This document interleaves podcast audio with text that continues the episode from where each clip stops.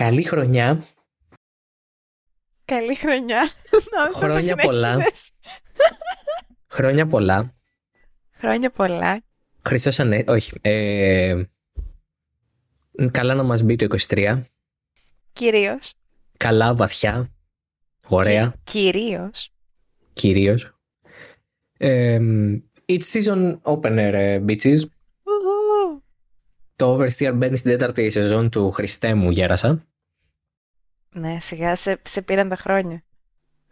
Η Μαρίλη είναι ακόμα εδώ. Δεν παραιτήθηκε, ούτε την απέλυσα κατά τη διάρκεια του χειμερινού break.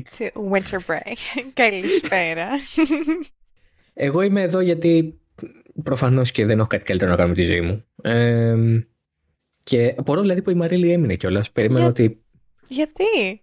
Δεν ξέρω, είσαι πολύ πιο πολύ άσχολη από εμένα, οπότε θεωρούσα ότι θα πεις, ξέρεις κάτι, not my cup of tea για το 2023. Sorry. New year, new me. Αλλά τελικά είσαι εδώ.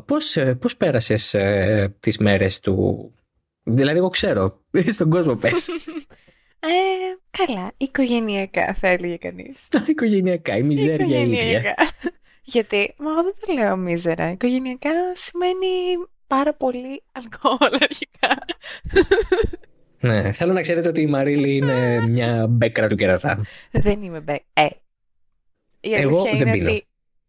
Εντάξει, μπράβο, απόφασή σου, συγχαρητήρια.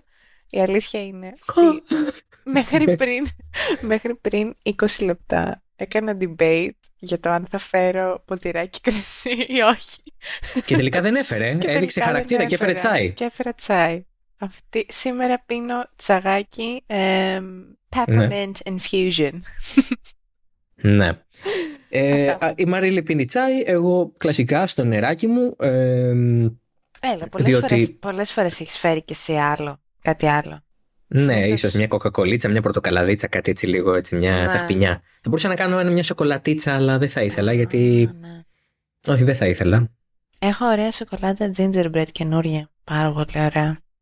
Πολύ ωραία. Αφού λοιπόν βγάλαμε στη μέση το lifestyle του πράγματος, είναι το Oversteer επεισόδιο 110, θέλω να πω. 110 είναι. Χα, το βρήκα. Όχι. Γιατί δεν μου απαντάς? Δεν θέλω να σε αγχώσω. Περίμενε όμως. Μίλα λίγο. Το 110 είναι. Το έχω φτιάξει εγώ από πριν, το note 110 είναι. Κυρίες και κύριοι, είναι το Oversteer 110. Εάν δεν είναι και βλέπετε 109 ή 111, αυτή τη στιγμή έχω γίνει ρεζίλη. Σίγουρα είναι 110, έχεις πολύ μεγάλο δίκιο.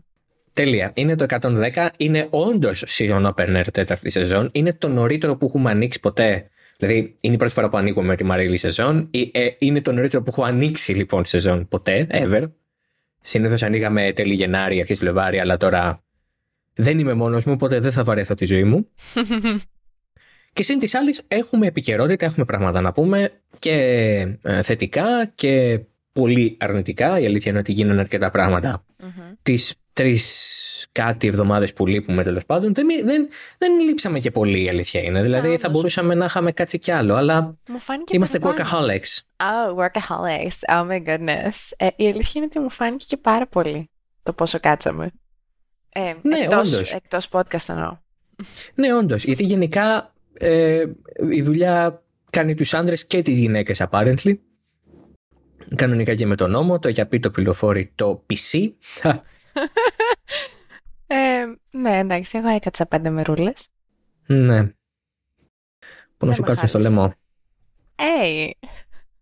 Ημέρες. Το τσαγάκι να πάει καλόπιωτο μέχρι κάτω. Ναι. Πολύ ωραίο. Λοιπόν, μπράβο, συγχαρητήρια. Λοιπόν, έχουμε κάποια πράγματα να πούμε. Κάναμε μέχρι και πριν ξεκινήσουμε την ηχογράφηση, κάναμε μια μικρή συζήτηση έως και χοντροδιαφωνία σε φάση πώς θα ξεκινήσουμε, όχι θα ξεκινήσουμε αυτό. Σιγά τη χοντροδιαφωνία, θα νομίζουν ότι μαλώνουμε. Ναι. Για το Θεό. Όπως βλέπεις, προσπερνάω. Ναι. Και προχωρώ κανονικά. Ναι. Προσπαθούσαμε να δούμε πώς θα το ιεραρχήσουμε το επεισόδιο, γιατί έχουν γίνει διάφορα. Όσο λείπαμε, τα περισσότερα έχουν γίνει τις τελευταίες 6 μέρες. Και είπαμε να ξεκινήσουμε με τα πιο έτσι λίγο δυσάρεστα, λίγο βαριά, που όμως είναι και η αφορμή για μια συζήτηση και μιλάμε αφενός για την επέτειο του ατυχήματος του Σουμάχερ που ήρθε στις 29 Δεκέμβρη που κλείσαμε 9 χρόνια από τότε που ο Σουμάχερ είχε το ατύχημα στις Άλπεις σε μια εκδρομή για σκι με την οικογένειά του, και από τότε έχει μείνει σε μια πάρα πολύ άσχημη κατάσταση για την υγεία του. Και μετά στις 3 Γενάρη που είναι και τα γενέθλια του Σουμάχερ, ο Ken Block, ο πασίγνωστος, διάσημος, θεαματικός, πολλά τα επίθετα, σίγουρα όχι γρήγορος, αλλά αυτό είναι το τελευταίο πράγμα που σε νοιάζει σε αυτή την περίπτωση, ο οδηγός αγώνων, ο Ken Block έχασε τη ζωή του σε ατύχημα με snowmobile στην Utah, και αυτός με χιόνι. Γενικά οδηγία αγώνων και χιόνι δεν περνάω πολύ καλά. Και γενικά celebrities και χιόνι. Είχαμε και τον Jeremy Renner. Α, ναι. Τον τελευταίο. Δεν πάει καλά. Παραμάζομαι. Ναι. Ναι, το χιόνι, ναι, δεν θα ήθελα. Όποιοι είστε κοντά σε χιόνι, να προσέχετε. Και εσείς που μας ακούτε τώρα, αν μας ακούτε από κάποια βόρεια χώρα, πήραμε τα στατιστικά. Ή από τη Φλόρινα, ας πούμε. Τα φιλιά μου στη Φλόρινα. Η Μαρίλη κάνει την Ελένη Μενεγάκη το 1999 και δίνει φιλιά σε πόλεις, σε πόλεις της Ελλάδας. Πότε δεν θα δώσεις κάποιο πολυμίξερ, κάποια σκούπα, μπος, κάτι, όχι? Όχι, δεν έχω να κάνω κάποιο giveaway. Πες να γίνεις Ξανθιά, ίσως όχι. Το τελευταίο giveaway, αν θυμάσαι, το έκανες εσύ. Το έκανα εγώ. Με μεγάλη επιτυχία, ξεπουλήσαμε. Αυτό έλειπε. Ξεπουλήσαμε. Ναι, οπότε... Θα ήθελα να μην με κοροϊδεύεις για τα giveaway. Ευχαριστώ. Ξανθιά θα γίνεις? Όχι. Κρίμα. Μου πάει το καστανό, θεωρώ. Ποιο καστανό? Μαύρη γκάργαν είσαι. Λοιπόν, συνεχίζουμε. Δεν θα συνεχίσω, με παρακαλώ πολύ. Για μαλλιά στο σπίτι του κρεμασμένου δεν μιλάνε για σκηνή. Λοιπόν, για Σουμάχερ και Ken Block, θες να πεις κάποια λόγια πριν πω εγώ για την αγάπη μου τη μεγάλη τον Μίκαλ Σουμάχερ? Θα πω θα ήθελα να διαβάσω ένα μικρό απόσπασμα από την ανάρτηση που έκανε η κόρη του Ken Block στα social media της, η Λία, η οποία είναι 16 χρονών και έχει παίξει και αυτή σε πολλά βίντεο των Hoonigan. Ξεκίνησε την ανάρτησή της, ανέβασε μια φωτογραφία που είναι με τον πατέρα της και είναι γυρισμένη πλάτη και οι δύο, και έγραψε, ξεκίνησε την ανάρτησή της λέγοντας «Δεν έχασα απλά τον πατέρα μου, έχασα τον καλύτερό μου φίλο». Και δεν ξέρω, με τάραξε πάρα πολύ αυτό, με αναστάτωσε λίγο. Ναι. Και αυτό ήθελα να το διαβάσω. Ναι, όχι, είναι η απώλεια του Ken Block. Είναι από αυτές τις περιπτώσεις θανάτων γνωστών ανθρώπων, celebrities, που έρχονται σαν σφαλιάρα, δεν τις περιμένεις. Πολλά έχουν υποθεί από τότε που έγινε γνωστό ότι έχασε τη ζωή του στο ατύχημα. Ότι κάποιοι βγάλανε και τη χολή τους, ότι δεν ήταν ποτέ γρήγορος, ότι δεν ήταν ποτέ επιτυχημένος στα ράλι ή οτιδήποτε. Καλά, και τι να κάνουμε. Διάβασα κάπου το εξαιρετικά πετυχημένο και πάρα πολύ ωραίο σχόλιο. Πραγματικά είναι αυτό που έλειπε από τη συζήτηση. Καλά, και εγώ άμα κάψω μια εκατοστάδα τετράδες λάστιχα θα κάνω τέτοια κόλπα με τον Block και κάτι τέτοια. Εγώ δεν συμμερίζομαι ούτε τώρα ούτε βεβαίως την μέρα εκείνη το θρήνο που είδα να εκφράζουν κάποιοι συνάδελφοί μας για το χαμό του Block, ή και απλοί άνθρωποι. Δεν είμαι και έτσι σαν άνθρωπος, να είμαι ειλικρινής. Δεν μπορώ να αντιδράσω έτσι για το χαμό ενός ανθρώπου που δεν γνώριζα προσωπικά. Αλλά το τελευταίο που θα έπρεπε να γίνει σε αυτές τις περιπτώσεις είναι να αρχίζουμε να κατηγορούμε τον νεκρό που ήταν αυτός που ήταν. Νομίζω είναι και λίγο... Δεν δείχνει και ιδιαίτερο σεβασμό. Είναι μισάνθρωπο. Ναι. Και όπως και να έχει, θεωρώ ότι ήταν ένας άνθρωπος που ήταν καινοτόμος στον τομέα του, δηλαδή στα stunts και σε όλα αυτά. Θεωρώ ότι ήταν εξαιρετικός και πολύ πρωτοπόρος. Ήτανε, και παρουσίαζε κάθε φορά το κάτι διαφορετικό. Ήταν ένας άνθρωπος που έφερε στο mainstream πολλά από αυτά τα οποία τώρα έχουν γίνει δημοφιλή. Κατάλαβε πολύ νωρίς την αξία του ίντερνετ και της διάδοσης της πληροφορίας και των πολυμέσων μέσα από το διαδίκτυο. Τα βίντεο του, η Τζιμκάνα που έκανε, ήταν πάντα πάρα πολύ εντυπωσιακά βίντεο και πάρα πολύ θεαματικά, και όσο edit και αν είχαν και όλα αυτά, ήταν όλα αληθινά. Όσες προσπάθειες και να του πήραν να τα κάνει, τα έκανε στο τέλος ημέρας και τα έδαινε και τα μόνταρε και τα έφερνε προς τα έξω με πολύ ωραίο τρόπο. Πάντα χαμογελαστός, πάντα ευδιάθετος, πολύ θεαματικός. Ήταν ένας παθιασμένος λάτρης αυτού που έκανε. Ήταν ένας παθιασμένος άνθρωπος, μια φυσιογνωμία πάρα πολύ οικία σε εμάς. Είχε έρθει και στην Ελλάδα βεβαίως για την τζιμκάνα που έγινε στο Μαραθώνα, και πραγματικά όποιοι τον γνώρισαν τότε, έτσι, οι Έλληνες, έχουν πει τα καλύτερα για το τι άνθρωπο συνάντησαν και με τι άνθρωπο μίλησαν. Η πορεία του είναι γνωστή σε επίπεδο ράλι. Κατέβηκε πολλές φορές στο WRC με τη Ford, με τα Fiesta. Δεν ήταν γρήγορος, δεν ήταν ο top 10 οδηγός σε καμία περίπτωση. Αλλά στο τέλος της ημέρας δεν είχε αυτό σημασία. Πήγε στα Rally Cross, τα έκανε και αυτά mainstream.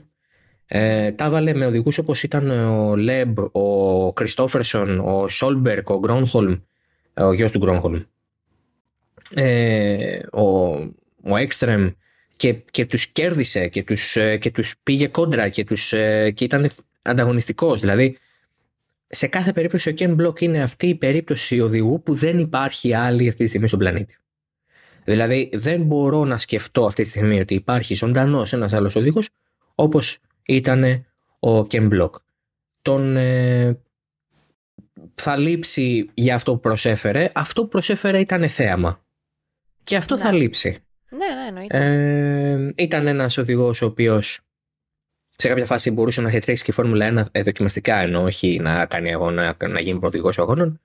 Με την Toyota υπήρχε μια σκέψη το 2008-2009 να κάνει ένα τεστ, αλλά ήταν τόσο ψηλός που ούτε με το λιγότερο δυνατό κάθισμα, ούτε με διαφορετική θέση στο τιμόνι μπορούσε να χωρέσει και να τρέξει κανονικά. Οπότε, όπως καταλαβαίνετε, μια ευκαιρία έτσι να τον δούμε και σε μονοθέσιο χάθηκε τότε. Αυτά για τον Ken Block. Εγώ δεν έχω να πω κάτι άλλο. Μαρίλια, εσύ αν θες να συμπληρώσεις. Να πω επίσης ότι η Λία ολοκλήρωσε την ανάρτηση λέγοντας: ελπίζω να μπορέσω να κάνω έστω και τα μισά από τα υπέροχα πράγματα που κατάφερε να κάνει στη ζωή του ο πατέρας μου. Ναι. Δίκαιο. Συγκινητικό. Δίκαιο. Ναι, όντως. Αυτά. Ωραία. Για Schumacher τώρα. Εδώ είναι λίγο ευαίσθητα τα πράγματα για μένα. Ναι. Είναι από τις λίγες περιπτώσεις που μπορείς σαν δημοσιογράφος να πάρεις ανοιχτά θέση. Όταν μιλάς για έναν άνθρωπο ο οποίος πια δεν αγωνίζεται. Έτσι. Mm-hmm. Γιατί δεν θα σε κατηγορήσει κανείς, ούτε θα πει κανείς ότι είσαι ξεκάθαρα υπέρ. Είμαι Schumacherικός. Και σου είχε δώσει αναδρομικά η Ferrari. Ναι. Σου δίνει τώρα μάλλον αναδρομικά η Ferrari. Ναι, εννοείται. Μου έχω ένα εφάπαξ εγώ στο το δημόσιο. Λοιπόν, ο Μιχάλης σημάδεψε την παιδική μου ηλικία. Και νομίζω σημάδεψε την παιδική ηλικία όλων των αγοριών και κοριτσιών που γεννήθηκαν μετά το 94-95. Γιατί τον πετύχαμε στο απόγειο της καριέρας του.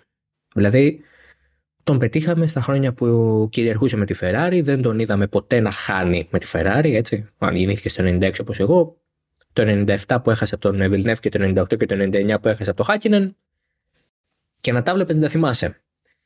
Αλλά θυμάσαι το 2001, θυμάσαι το 2002, θυμάσαι το 2003, το 2004, τα θυμάμαι. Mm-hmm. Θυμάμαι και το 5 και το 6, θυμάμαι και τις πίκρες, ας πούμε, που δέχτηκα σαν παιδί τότε να χάνει από τον Αλόνσο. Θυμάμαι την Ιαπωνία του 6, κανονικά θυμάμαι να είμαι... στο πάτωμα 10 χρονών πιτσιρίκι, ας πούμε, να βλέπω τον κινητήρα να σκάει 7.30 το πρωί Κυριακής και να μην θέλω να πάω σχολείο την επόμενη μέρα. Δηλαδή, αυτά τα έχω ζήσει, τα έχω έτσι. Και δεν είναι ένα βίωμα που έχω μόνο εγώ προσωπικά και δεν είναι ένα βίωμα που αφορά μόνο το Σουμάχερ και τα παιδιά που ήταν παιδιά όταν ήμουν και εγώ παιδί. Έτσι. Το ίδιο μπορεί να νιώθει ή να ένιωσε ένα πολύ μικρό παιδί βλέποντας τον Φέτελ ή βλέποντας τον Χάμιλτον ή βλέποντας και τον Αλόνσο.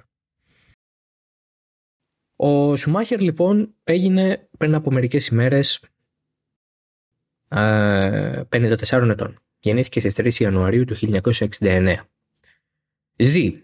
Το πώς ζει είναι άγνωστο. Φανταζόμαστε ότι πάρα πολύ δύσκολα, ενδεχομένως να μην είναι καν σε θέση να ικανοποιήσει τις ανάγκες του μόνος του ή να επικοινωνεί με λεπτικό και όχι απλά σημαδιακό τρόπο. Είναι από τις περιπτώσεις, είναι τις προσωπικότητες, τις αθλητικές προσωπικότητες που ανήκουν στην κατηγορία bigger than life, bigger than the sport itself. Όχι ότι ο Σουμάχερ ήταν ποτέ μεγαλύτερος από τη Φόρμουλα 1, αλλά η προσωπικότητα του Σουμάχερ σκέπαζε τη Φόρμουλα 1. Δεν μπορώ να το περάσω σε έναν άνθρωπο που δεν τον έχει ζήσει και δεν μπορώ να το περάσω και σε έναν άνθρωπο που τον μίσησε, γιατί δεν θα το παραδεχθεί. Αλλά ο Σουμάχερ κατάφερε να βγάλει το μεγαλύτερο και δημοφιλέστερο brand name του πλανήτη από την αφάνεια. Θέλω να συνειδητοποιήσουμε ότι το 2000 η Ferrari συμπλήρωσε 21 χρόνια χωρίς πρωτάθλημα οδηγών. 21. Αυτή τη στιγμή δεν έχουμε φτάσει καν τα 20 από την τελευταία φορά που το πήρε η Ferrari. Έτσι είμαστε, φέτος μπαίνουμε στη 17η χρονιά. 16η χρονιά. Έχουμε λίγο ακόμα. Και είναι τρομερό το πως ένας άνθρωπος ο οποίος φαινομενικά δεν είχε προσωπικότητα με την έννοια του, δεν ήταν ο άνθρωπος που μίλαγε όπως μίλαγε ο Σένα, έτσι. Δεν έκανε ποτέ αυτές τις δηλώσεις της πομπόδης, φανταχτερές και όλα αυτά. Ήταν ένας άνθρωπος που έφερε το κάτι τελείως διαφορετικό στη Φόρμουλα 1, μετά το μετέφερε συγκεκριμένα στη Ferrari και άφησε το στίγμα του. Τι έφερε? Μια πειθαρχία που ειλικρινώς ψάχνω ακόμα να βρω στο χώρο της Φόρμουλα 1 και ειδικά στο χώρο της σημερινής Φόρμουλα 1. Εισήγαγε, μετά τον Σένα, ήταν ο δεύτερος που εισήγαγε ουσιαστικά τη γυμναστική και την προσοχή στη φυσική κατάσταση των οδηγών. Έφερε επανάσταση σε αυτό, θέλω να σας πω. Κατάφερε να δημιουργήσει έναν ισχυρό πυρήνα γύρω του και να μην καθορίζεται το με ποιους συνεργάζεται από την εκάστοτε ομάδα του. Να κάνει το αντίστροφο. Σκεφτείτε λίγο τώρα πόσο εύκολο είναι να πεις ότι φεύγω από την ομάδα μου, θα πάρω και το μηχανικό αγώνα μου. Αυτό δεν υπήρχε πριν το Σουμάχερ. Έφευγες από την ομάδα που ήσουνα, θα έπαιρνες το μηχανικό αγώνα του οδηγού που αντικαταστούσε στην επόμενη ή όποιον σου έβαζε η ομάδα. Δεν θα μπορούσες εσύ να έχεις λόγο σε αυτό. Ο Σουμάχερ έφερε τους δικούς του ανθρώπους στη Ferrari. Επέβαλε τους ανθρώπους που πέτυχε μαζί του στην Μπένετον στη Ferrari.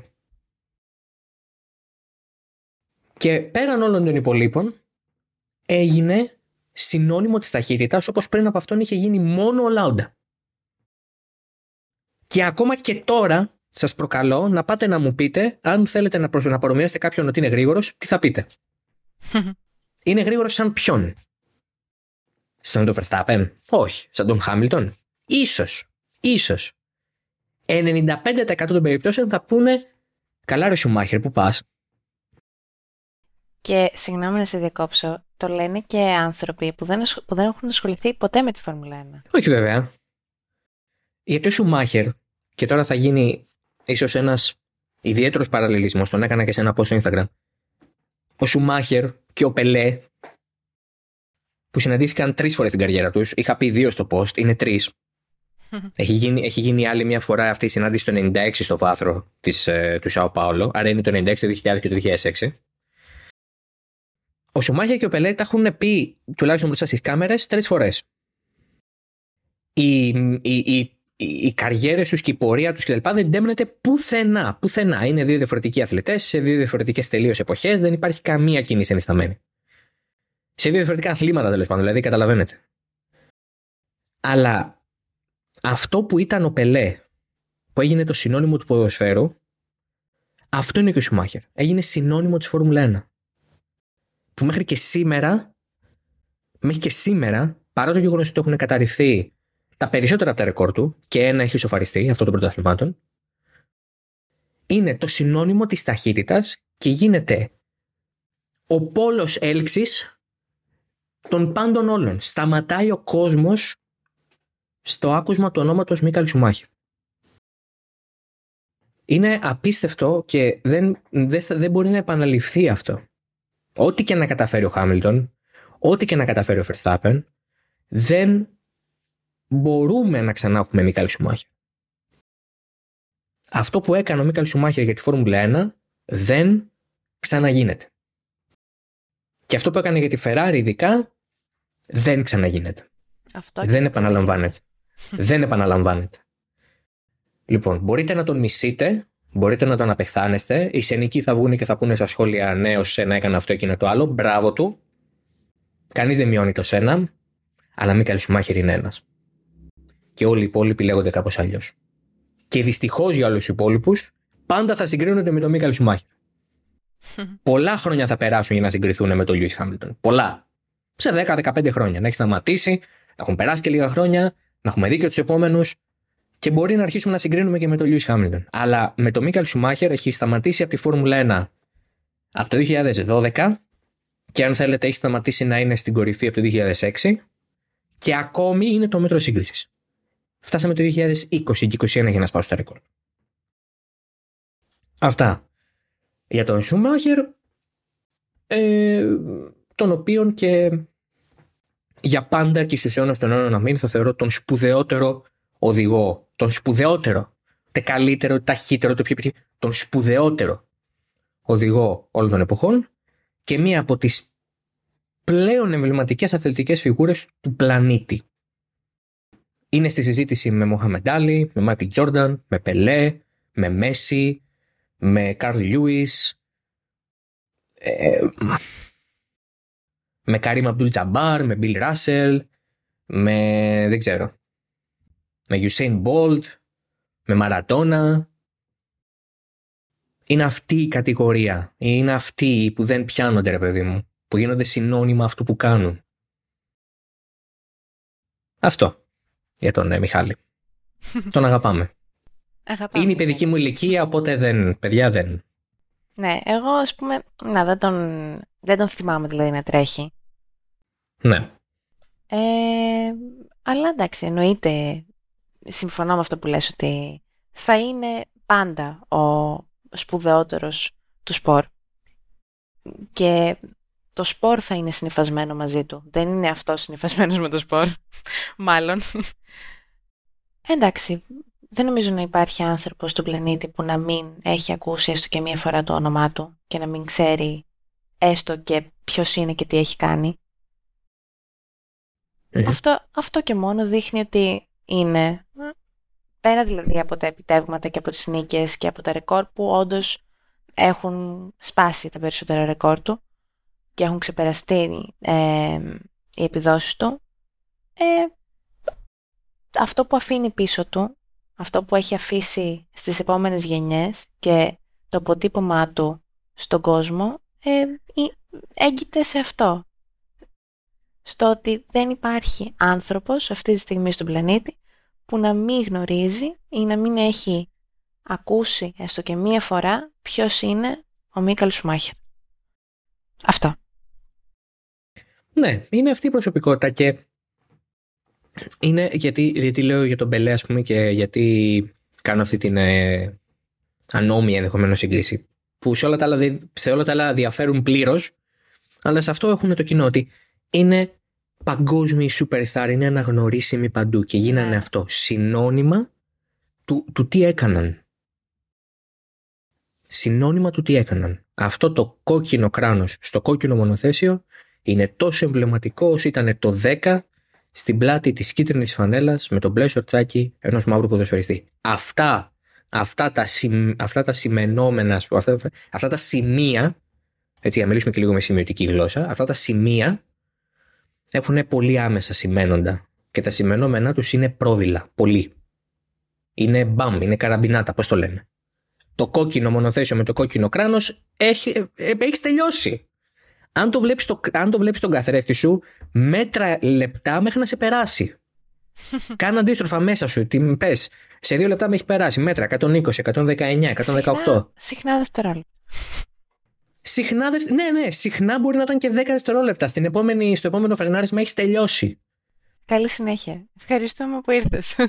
Αν βλέπεις τον Πελέ να τρέχει με κίτρινη μπλούζα, κίτρινο σορτσάκι και το 10 πίσω, μπλε σορτσάκι και το 10 πίσω κατά πάνω σου, πες από ποια πλευρά θες να φύγεις. Από ποια πλευρά θες να σε περάσει. Είναι αυτές οι προσωπικότητες. Ο αθλητισμός, ξέρετε, περνάει, διαπερνάει στην κοινωνία. Είναι από τα λίγα πράγματα στον κόσμο που ενώ διχάζουν φαινομενικά, στην πραγματικότητα ενώνουν. Δημιουργούν κοινές μνήμες. Σε κάθε χώρα έχεις άλλες κυβερνήσεις, άλλη πολιτική, άλλη λογική, άλλο πολίτευμα, άλλες αξίες, άλλες θρησκείες. Αλλά μία άλλη κουλτούρα, αλλά μία μπάλα που τρέχει στο γρασίδι και ένας οδηγός που πάει τάπα, είναι οικουμενικές αξίες. Πρέπει να το κάνουμε. Mm-hmm. Και αυτό το ρημάδι, το κόκκινο σε κόκκινο και αυτό το κίτρινο μπλε και το 10, όσο και να θες να μην το παραδεχθείς, προκαλούν δέος ακόμα και σε αυτούς που δεν τα έχουν ζήσει. Αυτά. Επίσης, έχω μία πάρα πολύ έντονη μνήμη από την παιδική μου ηλικία, όταν ακόμα η Φόρμουλα 1 ήταν στον Α. Στο είπα τις προάλλες, νομίζω το συζητούσαμε. Το intro, το τρέιλερ της Φόρμουλα 1 για τις ελληνικές μεταδόσεις, που είχε το όνομα του Σουμάχερ μέσα. Ήταν το τραγούδι του Σουμάχερ. Αυτό ειλικρινά έχει σημαδεύσει την παιδική μου ηλικία. Το θυμάμαι χωρίς να θυμάμαι πολλά άλλα πράγματα από τόσο παλιά. Mm-hmm. Και ναι. Αλλά αυτό το θυμάσαι. Αλλά αυτό το θυμάμαι, ναι. Ήταν το σκέψου το Supermax να είναι για τη μετάδοση της Formula 1 στην Ελλάδα. Ναι. Δεν θα γίνει. Αυτό δεν θα γίνει ποτέ αυτό. Δεν μπορεί να γίνει. Αλλά αυτό είναι όλο το ζήτημα. Δεν μπορεί να γίνει. Δεν γίνεται. Το βάζανε, το θυμάμαι και εγώ. Δηλαδή θα ταγκάρω το Σιτανίδη. Θα ταγκάρω το Σιτανίδη και το Πουρνεράκι. Θα τους στείλω να το ακούσουν. Πότε ήτανε, μετά το 2001-2, κάπου εκεί. Δηλαδή τα είχε πάρει τα πρώτα πρωταθλήματα με τη Ferrari. Μετά το 2001-2 ήταν σίγουρα. Ναι, όχι, ενώ δεν ήταν και από πριν, ρε παιδί μου, κατάλαβες. Ναι. Λοιπόν. Θα το βρω και θα το βάλω. Μπορεί να το έχουν και τα παιδιά. Άσε με να τους μιλήσω. Ναι. Θα προσπαθήσω να τους μιλήσω πριν βγει το podcast, μπας και το βάλουμε στα notes. Ναι, αυτό λέω. Λοιπόν, προχωράμε. Ναι. Πάμε στην επικαιρότητα. Δεν μας αφήσει ανήσυχους. Όντως. Πάλι. Δεν μπορώ να κάνω lifestyle Τατιάνα Στεφανίδου και Ζινά Κουτσελίνη και να πω επισκέφτηκε ο Αλόνσο τα γραφεία της Αστον Μάρτιν και πρόβαλε τα πράσινα. Για πες, εντάξει, πολύ καλά πήγε, έμαθα. Μπράβο του, έκανε το seat fitting. Πήγε η Ουγγαρία, έβγαλε φωτογραφία με Alpine Gear. Το είδες αυτό? Ναι, το είδα. Πώς του πάνε καλέ τα μπλε. Ναι, λόγω του πάνε. Τι να κάνουμε τώρα. Μπράβο του, συγχαρητήρια. Κατά τα άλλα, καταραίουν οι χορηγίες από cryptocoins και cryptocurrencies και cryptoεταιρείες. Μετά την FTX έφυγε η Κιβελάς από τη Ferrari. Oh, the shock. Έφυγε και η Τέζος από τη Red Bull, νομίζω. Δηλαδή, τέλος πάντων, καταλαβαίνετε ότι επειδή ήρθαν κάτι κρυπτο μπρόσεις προάλλες στο Twitter και μου λέγανε άσε ασχολήσου με κανένα μεταγραφικό και στα κρυπτος για άλλους. Πού είστε κρυμμένοι πάλι? Τι έγινε? Πάλι. Χαθήκατε μαζί με τα cryptocurrencies και εσείς? Τι NFT είστε και εσείς? Σας βήσανε? Δηλαδή, ο κόσμος είναι τόσο ηλίθιος. Σου λέει, λοιπόν, άκου να δεις. Θα ποντάρω τις οικονομίες μου, θα γίνει περί πονταρίσματος πρόκειται, τις οικονομίες μου σε κάτι το οποίο μου πλασάρουν ως μοναδικό, αλλά μπορεί οποιοδήποτε με screenshot να έχει. Εντάξει, το νόημα είναι ότι υποτίθεται είναι σαν να βγάζεις φωτογραφία έναν πίνακα ζωγραφικής. Τι λέτε μεγάλε, δηλαδή αν το έχω σε απόλυτη... Έλατε, βλακίες, εντάξει. Σαν βγάζεις φωτογραφία ένα πίνακα. Αλήθεια. Τώρα συγκρίνουμε τη Μόνα Λίσα με κάμια μαϊμού που βγαίνει από τα NFT, ας πούμε. Έλα σε παρακαλώ πολύ. Τώρα προσβάλλετε την νοημοσύνη μας. Εσείς εκεί, Crypto Bros και Crypto Sis. Τέλειο. Εσείς εκεί πέρα έξω, λοιπόν, ακούστε να δείτε. Το 2023 είναι η χρονιά που θα σας πάμε όντας. Mm-hmm. Τελείωσε. Δεν ήθελες να γίνει. Δεν ήθελες να γίνει. Explicit το πρώτο επεισόδιο της χρονιάς. Θα σας πάμε όντας. Και το όντας δεν είναι η μετοχή του είναι σε αυτή την περίπτωση. Μετοχή είναι πάλι, αλλά προηγούνται κάτι άλλα γραμματάκια πίσω. Λοιπόν, άντε μπράβο. Φτάνουμε όμως και στο zoom της υπόθεσης, διότι ο Μοχάμεντ Μπεν Σουλεγέμ, ο πολυχρονημένος πρόεδρος της FIA, ο άνθρωπος ο οποίος θα λέγε κανείς ότι φέρνει την επανάσταση στο motorsport. Μαρέλη. Θεωρώ κι εγώ. Ναι. Ειδικά αυτή η επαναστατική του κίνηση να απαγορεύσει το πολιτικό μήνυμα στους οδηγούς εκτός και να ρωτήσουν πρώτα τη μαμά και τον μπαμπά. Αυτό και είναι επαναστατικό. Αυτό νομίζω ότι είναι που πραγματικά σπάει τα στεγανά, είναι ρηξικέλευθο. Σπάει τα στερεότυπα. Η καινοτομία στον κόσμο της Formula 1. Διαλύει το γυάλινο ταβάνι. Έτσι δεν τα λες εσύ, Gen Zers. The glass roof και κάτι τέτοια. The glass ceiling. The glass ceiling, μπράβο, ναι. Διαλύει λοιπόν το γυάλινο ταβάνι, διότι το θυμάσαι τι έλεγε η κυρία ανακοίνωση, γιατί εγώ το έχω γράψει μετάφραση. Στα αγγλικά δεν θυμάμαι, αλλά. Στα ελληνικά θυμάμαι. Στα ελληνικά, πώς να μην θυμάμαι. Στα ελληνικά θυμάμαι, γιατί το έχει γραφτεί, καταρχάς θα το έχω γράψει εγώ. Έλεγε ότι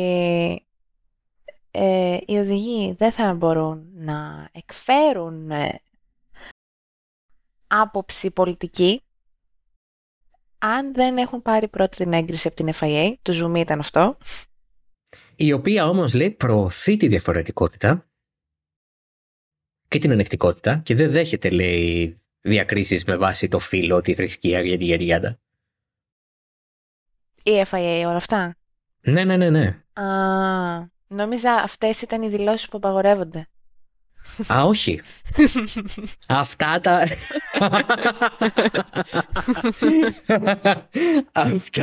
Νόμιζα οι δηλώσεις που απογορεύονται είναι αυτές που προωθούν. Όχι. Όχι. Κατάλαβα λάθος. Συγγνώμη. Είδες, δηλαδή σου λέει, πας στον πατέρα σου, είσαι 15 χρονών. Είμαι. Δεν είμαι, αλλά είμαι. Πες ότι είσαι γύρνα 6 χρόνια πίσω. Έστω. Παναγία μου. Λοιπόν.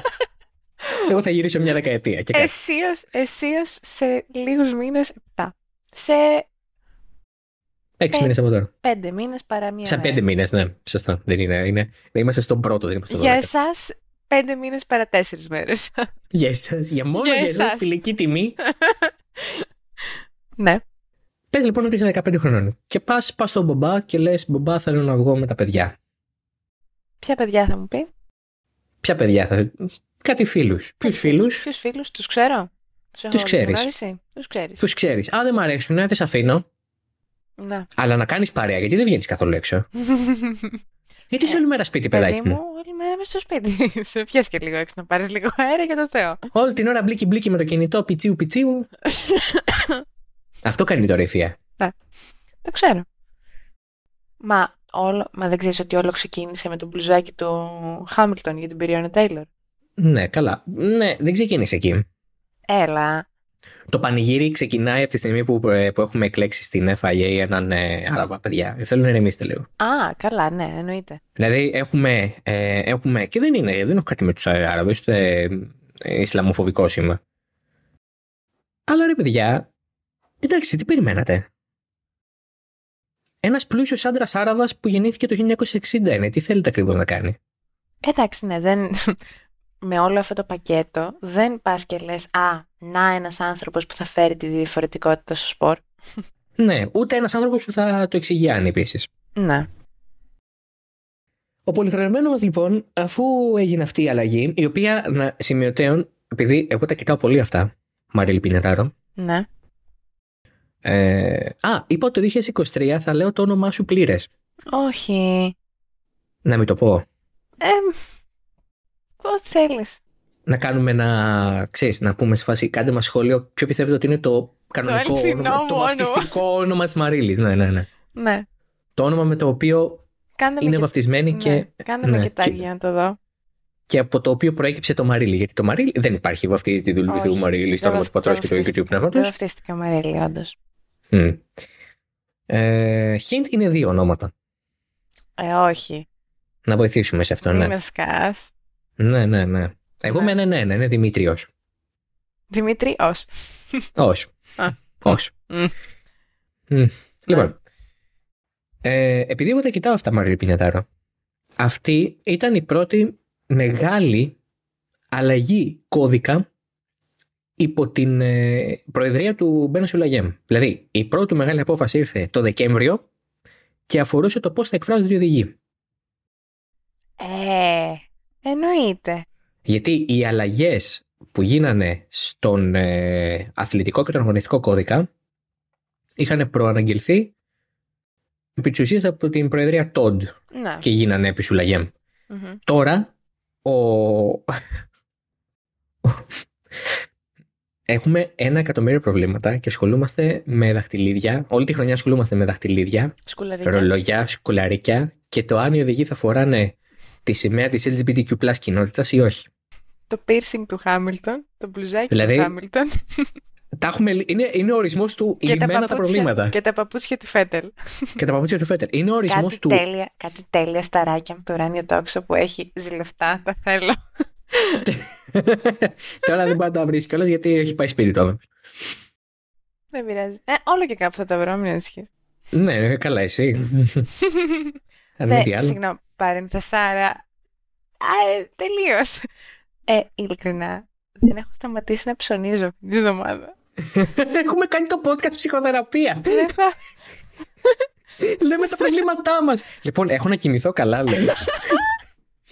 Άκου να δεις τι άκουσα προχθές. Δεν θα έπρεπε να μου επιτρέπετε να έχω πρόσβαση σε χρήματα. Ναι, όντως. Ναι. Δεν πειράζει. Τώρα αυτές οι αγορές γίνανε. Σε καλό να βγούνε, καλοφόρετα. Άντε, πάμε παρακάτω. On that note, συνεχίζουμε. Ο Μπεν Σουλαγέμ, λοιπόν, αφού έκανε αυτό, μετά λέει μισό λεπτάκι να παρακάμψω τη Φόρμουλα 1, τις 10 ομάδες, την Επιτροπή και τη Liberty Media και να ανακοινώσω μέσω Twitter, λες και με τον Donald Trump την τετραετία 2016-2020. Ή ο Elon Musk για την Tesla. Γενικά, ναι, στη ζωή του. Πάντα, οποτεδήποτε. Ότι έχω, λέει, ζητήσει από την ομάδα της FIA να. Από την ομάδα μου, είπε βασικά. Από την ομάδα μου. Ναι, μου. Δηλαδή, τύπου. Πήγε στην ομάδα των ανθρώπων, πήγε στους interns που έχει απλήρωτους και του κάνουν καφέ και τους λέει: κοιτάξτε να δείτε, θέλω να ανοίξουμε. Βασικά, θέλω να εξετάσουμε εάν μπορούμε να ανοίξουμε διαδικασία για να δεχθούμε υποψηφιότητες για νέες ομάδες της Φόρμουλα 1.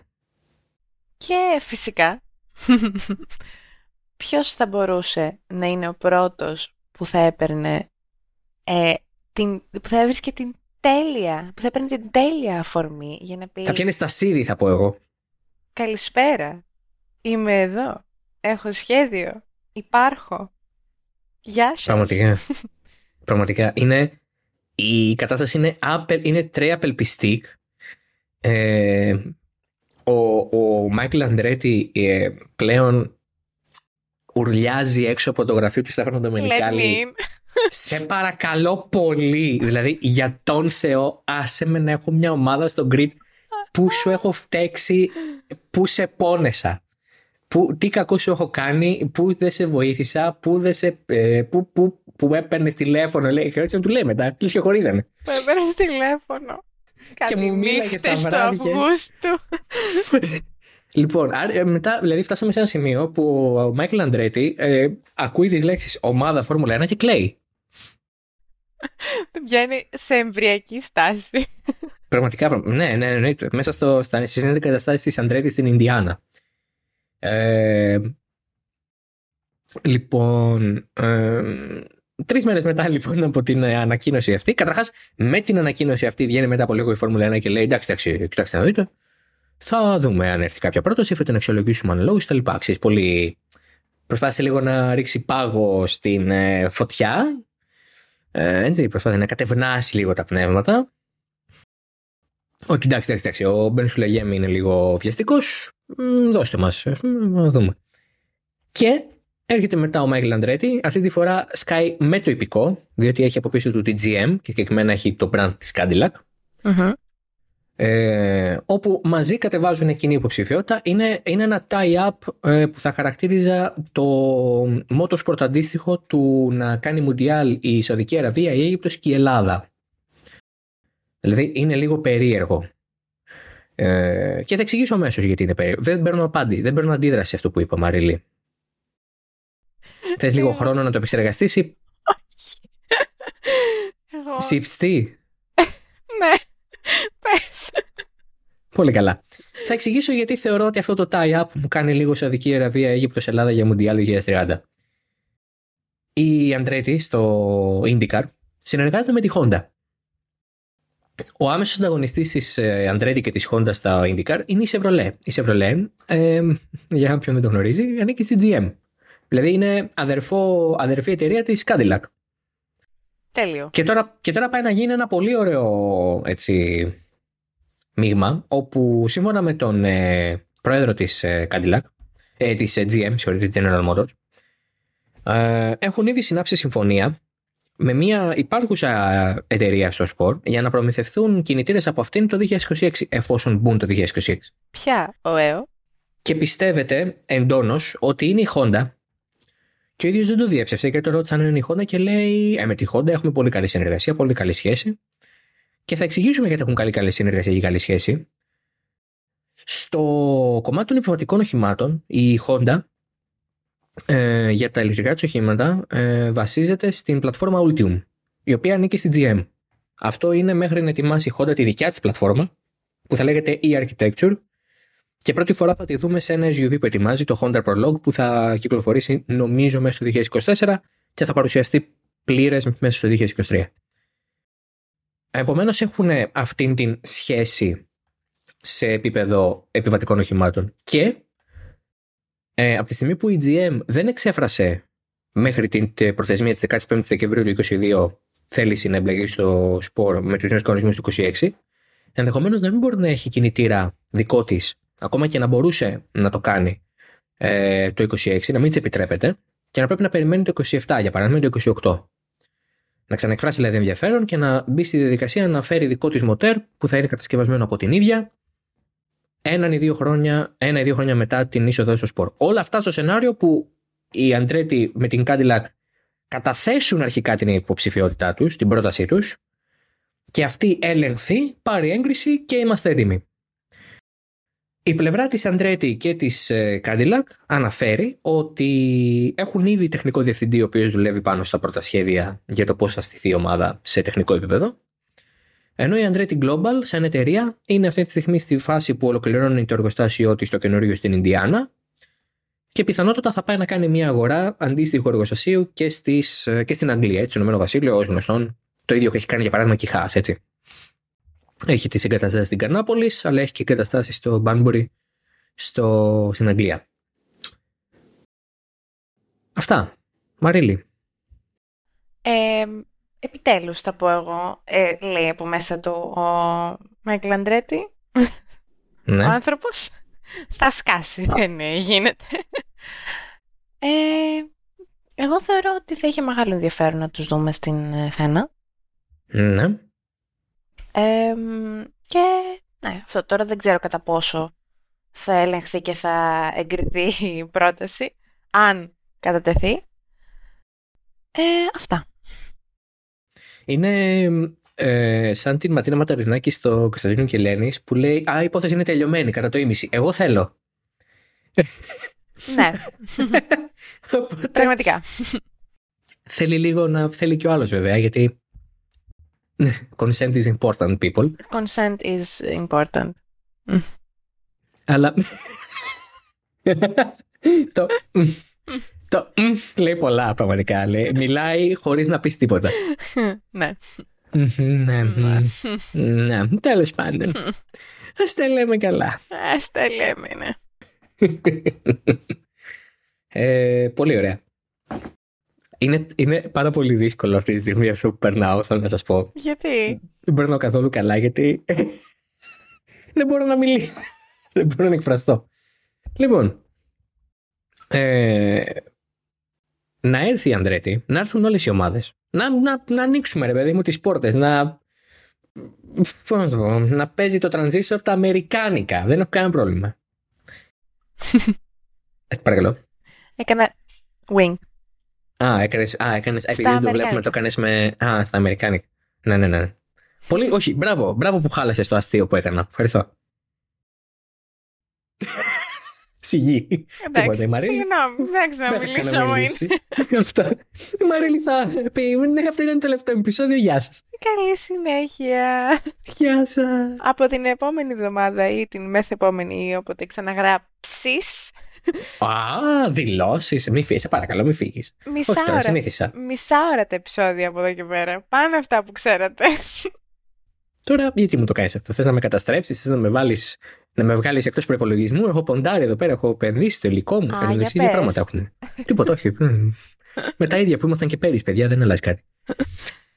Να έρθουν οι Αμερικάνοι, να έρθουν όλες οι ομάδες. Ωραία, να μπουν μέσα 25 ομάδες. Αλλά υπάρχουν κάποια εμπόδια που η Φόρμουλα 1 δεν είναι αυτή τη στιγμή διατεθειμένη να άρει. Ή τέλος πάντων δεν είναι διατεθειμένη να άρει χωρίς κάποιο έτσι κίνητρο. Και όταν λέω κίνητρο εννοώ ρευστό. Και όταν λέω ρευστό εννοώ μπακαγιόκο, μπικικίνι, πώς το λένε. Μούλα, μάνι, τσιντσιν. Τι είναι το τσιντσιν? Τσιντσιν είναι το ταμείο, ρε. Λεφτά. Αυτή η φάση. Λεφτά. Η Φόρμουλα 1 αυτή τη στιγμή, πέραν όλων των υπολείπων, έχει ένα Concord Agreement το οποίο ορίζει ότι το grid πρέπει να αποτελείται από 10 ομάδες και το Concord Agreement αυτό ισχύει μέχρι το 2025, δηλαδή το 2026 ανανεώνεται. Οπότε θεωρητικά αυτό μπορεί να ξεπεραστεί σαν πρόβλημα. Mm-hmm. Αλλά εάν θέλει μια ομάδα να μπει, θα πρέπει να πληρώσει $200 εκατομμύρια στις άλλες 10. Ο μόνος τρόπος να μην το κάνει αυτό. Όχι. 20, ναι, όχι, 20 σε κάθε μία θεωρητικά. Ναι. Αλλά υπάρχει ένας τρόπος αυτό να μην γίνει και είναι να αποφασίσουν ομόφωνα οι 10 υπάρχουσες ομάδες ότι είναι τόσο καλή και βαρβάτη η ομάδα που έρχεται που δεν χρειάζεται να επενδύσει στο σπορ έτσι και μπορούμε να τη δεχτούμε χωρίς αυτό το παράβολο. Καλά, αυτό ούτε στα πιο τρελά όνειρα του Μάικλ Αντρέτη. Αυτό πραγματικά για τον Αντρέτη και την Cadillac αμφιβάλλω ζωηρός ότι μπορεί να συμβεί, αλλά θα ήθελα πολύ να δω τι θα γίνει εάν επιβεβαιωθεί ότι η Hyundai θέλει να μπει, αν επιβεβαιωθεί ότι η Ford θέλει να μπει, αν επιβεβαιωθεί ότι εξετάζει τα νερά και κοιτάζει τι συμβαίνει και η Toyota. Δηλαδή, όταν σιγά σιγά αρχίζουν να μαζεύονται πολλά ονόματα με βάρος και όγκο. Βαβαβούμ, τέλος πάντων από πίσω τους. Τι θα γίνει, ναι, τι θα γίνει αν θα υποχωρήσουν οι σκληροί διευθυντάδες των ομάδων της Φόρμουλα 1. Θα δούμε. Πάντως η Φόρμουλα 1 σαν σύνολο, δηλαδή η Liberty Media, οι ομάδες, αυτή τη στιγμή είναι πολύ διστακτικές. Και το πρώτο πράγμα που λένε είναι ότι όταν πρέπει να μπει μια ομάδα πρέπει να προσφέρει αξία στο σπορ. Γιατί το λένε αυτό? Γιατί άπαξ και μπει μια ακόμη ομάδα, όλα διαιρούνται δια 11 πια ή δια 12. Και αυτή η διαίρεση που δεν είναι δια 10 όπως γνωρίζουν τώρα θα μειώσει το μερίδιο του καθενός στα έσοδα και θα πρέπει αυτό που θα φέρει η κάθε ομάδα να ισοφαρίσει τουλάχιστον τη χασούρα, ούτως ώστε όλοι να πληρώνονται όπως πληρώνονταν πριν. Όλο αυτό είναι μια περίεργη διαδικασία. Από εδώ και πέρα θέλω να έχετε πολύ υπομονή. Γιατί η FIA δεν έχει ανοίξει ακόμα επίσημα την διαδικασία να δέχεται υποψηφιότητες και όταν το κάνει, ακόμα και την επόμενη μέρα να κατατεθεί μια τέτοια από την Andretti και την Cadillac, για παράδειγμα, θα πρέπει να περάσει περίπου ένας χρόνος μέχρι να μάθουμε περίπου τι συμβαίνει. Διότι η διαδικασία χοντρικά έχει ως εξής. Κατατίθεται η υποψηφιότητα με ένα τεράστιο όγκο αρχείων που θα πρέπει να εξηγούν και εγγράφων, που θα πρέπει να εξηγούν με λεπτομέρειες το πώς θα λειτουργεί η ομάδα, να αποδεικνύουν ότι η ομάδα είναι έτοιμη να μπει στο σπορ την χρονιά που θέλει να το κάνει, να περάσουν μετά ενός είδους συνέντευξη, να το πω έτσι, τα στελέχη της ομάδας, της υποψήφιας ομάδας, εξηγώντας το πλάνο αναλυτικά, να αποφασιστεί αν όλο αυτό είναι καλό για το σπορ, μετά να αποφασιστεί αν θα αρθεί ή όχι το παράβολο των 200 εκατομμυρίων και έχουμε ακόμα μέχρι να το δούμε. Δηλαδή, θέλω λίγο σιγά σιγά, εδώ πάμε πια ελληνικό, πάμε εφορία. Σιγά σιγά πάμε εφορία. Θες κάτι να βγει γρήγορα για να πουλήσεις ένα σπίτι, εάν δεν γλύψεις ή λαδώσεις, ενώ εάν δεν πας να παρακαλέσεις έτσι και να, έτσι, τότε δεν γίνεται δουλειά. Όχι, όχι. Αν δεν πας να καταθέσεις σωστά όλα τα έγγραφα. Α, ναι, ναι, ναι. Σε παρακαλώ, δεν περνάνε αυτά. Οπότε, όπως καταλαβαίνετε, μπάστα φίλοι μου και φίλες μου και αγαπητά παιδιά, διότι έχουμε πολύ δρόμο μπροστά μας. Αυτά. Και φαντάσου που ήδη γίνεται πανικός με 20 αυτοκίνητα μέσα στην πίστα, με 20 μονοθέσια μέσα στην πίστα, Q3 στη Μόντζα, με παραπάνω από αυτά. Όχι Q3. Δεν θα έχω παραπάνω από αυτά. Τέλος πάντων, Q1. Σε κατατακτήριες, ναι. Q1, που ήδη γίνεται χαμός. Ναι. Σκέψουμε παραπάνω μονοθέσια ή σε οποιαδήποτε πίστα σαν τη Μόντζα. Κοίταξε να δεις, το έχουμε ζήσει το 11-12, είχαμε 24 μονοθέσια, είχαμε 12 ομάδες. Ναι, οκ. Okay. Οπότε δεν είναι πρωτόγνωρο να το δούμε ξανά, αλλά ναι, εντάξει, θα είναι ζώρικο. Εντάξει, με τα τωρινά μονοθέσια λέω. Με τα τωρινά μονοθέσια θα είναι μια άλλη διαδικασία, ναι. Θα το δούμε. Εγώ ανυπομονώ, θέλω πολύ. Α, αυτό εγώ, το χάξεις. Το χάος είναι η τροφή μου. Music to my ears. Ναι, ναι, ναι. Θρέφομαι από το χάος και από σοκολατίνα σε λίγο. Τι λες? Έχω πάρει ένα κορμό βασικά, Ναι, μου το είπες πριν. Ναι. Γιγνώσκω. Έχεις γνώση. Έχω γνώση. Θα ανοίξω κάμερα και θα έρθω να το φάω μπροστά σου. Τέλεια. Εγώ... εντάξει, μην αγχώνεσαι. Έχω πράγματα στο σπίτι. Πολύ καλά. Λοιπόν, θα έλεγες να ολοκληρώσουμε το σημερινό επεισόδιο? Θεωρώ πως ναι. Πολύ καλά. Θα ήθελες να κάνεις κάποιο σχόλιο τελικό πρωτού πάμε στην αποφώνηση? Δεν θα φύγω. Δεν φοβόμασταν. Α. Μάικλ Τζόρνταν, θέλω να ηρεμήσεις. Τότε πώς θα φύγω? Όχι, δεν φοβόμασταν γιατί ήμασταν σίγουροι ότι θα μείνεις, βρεκουτό. Κατάλαβες, είσαι τόσο υπερπολίτιμη που δεν μπορούμε να φανταστούμε ότι θα φύγεις. Ναι, λοιπόν. Ναι. Προχωράμε. Πολύ καλά. Αυτό ήταν το season opener. Όπως καταλάβατε, ακόμα δεν έχουμε σταματήσει να είμαστε ελαφρώς ευδιάθετοι από τις γιορτές. Υποσχόμαστε ότι όσο σοβαρεύει και ζεσταίνει το πράγμα, θα σοβαρεύουμε και θα ζεσταίνουμε κι εμείς. Indeed. Βεβαίως. Και από εκεί και πέρα, μάλλον θα τα πούμε την άλλη εβδομάδα. Μην το δέστε και κόμπο. Σιγά σιγά, έτσι. Με την... θα μπορούσαμε. Η προσμονή είναι αυτή η γλυκιά αναμονή που το κάνει πιο γλυκό τελικά το podcast. Δηλαδή είναι αυτό που λες θα βγάλουν, δεν θα βγάλουν τη Δευτέρα. Είναι εκεί που το βλέπεις, ότι βλέπεις την ειδοποίηση 9 το πρωί Δευτέρας και λέω έφτιαξε η εβδομάδα μου, τέλος. Λοιπόν. Τα φιλιά μου στην Κορίνα που μας ακούει στο γραφείο. Έχουν γίνει κολλητές. Λοιπόν, Κορίνα, γεια. Από εκεί και πέρα, season 4 που σημαίνει ότι έχουμε πολύ... πράγμα ακόμη. Έχουμε ξεκινήσει από τη δεύτερη επί της ουσίας εβδομάδα του χρόνου. Είναι η... Τώρα θα στεναχωρηθεί πολύ, Μαρίλη. Συγγνώμη γι' αυτό, Μαρίλη. Είναι η τελευταία πλήρης χρονιά του Oversteer μέχρι την επόμενη, η οποία θα έρθει μάλλον το 26, όχι το 25. Ο Χριστός και η Παναγία, το 26. Το 25. Ναι. Οπότε να τη χαρείτε. Και θα τα ξαναπούμε συντόμως. Να είστε όλοι καλά, να... Παρακαλώ. Θα κάνεις ανταπόκριση από το στρατόπεδο. Ναι, ναι, ναι. Θα βγαίνω στο γερμανικό που θα κάνω σκοπιά, θα κάνουμε και μια ηχογράφηση. Εντάξει. με έβρω, θα βλέπω τον Τούρκο, θα του λέω μισό λεπτάκι να αναλύσω λίγο το προσπέρασμα του Χάμιλτον στο Λεκλέρ και μισό λεπτό δώσε μου και σε σκοτώνω. Μάλιστα. Αυτή είναι η πρόβλεψή σου για τον χρόνο. Τι είναι αυτό, όχι. Δεν έχω δύο χρόνια, δύο ονόματα είπα. Δεν έχω, σας παρακαλώ πολύ, δεν θα ήθελα. Είμαι Κοριναβάκ. Λοιπόν, αυτά. Να είστε όλοι καλά, να ακολουθήσετε το Oversteer σε όλα τα podcast apps που μας ακούτε. Να ακολουθήσετε και εμάς, θα βρείτε κάτω τα social media μας. Λατρεύουμε να διαβάζουμε σχόλιά σας, πεθαίνουμε να βλέπουμε μηνύματά σας. Πραγματικά τα ανοίγουμε όλα, τα διαβάζουμε όλα. Εγώ, ειδικά δηλαδή τα Χριστούγεννα, αυτό έκανα. Καθόμουν και απάνταγα σε fans. Δεν πείθω κανέναν, ναι. Πολύ καλά. Έγινε λοιπόν πάρα πολύ καλά. Πολύ καλά, αφού δεν πείθω κανέναν, να είστε όλοι καλά. Καλή εβδομάδα να έχετε. Χαρούμενο 2023, να σας μπει καλά, βαθιά και ευχάριστα. Διπλής. Γεια χαρά. Τέλεια. Έτσι θα κλείσουμε το podcast. Γεια σας.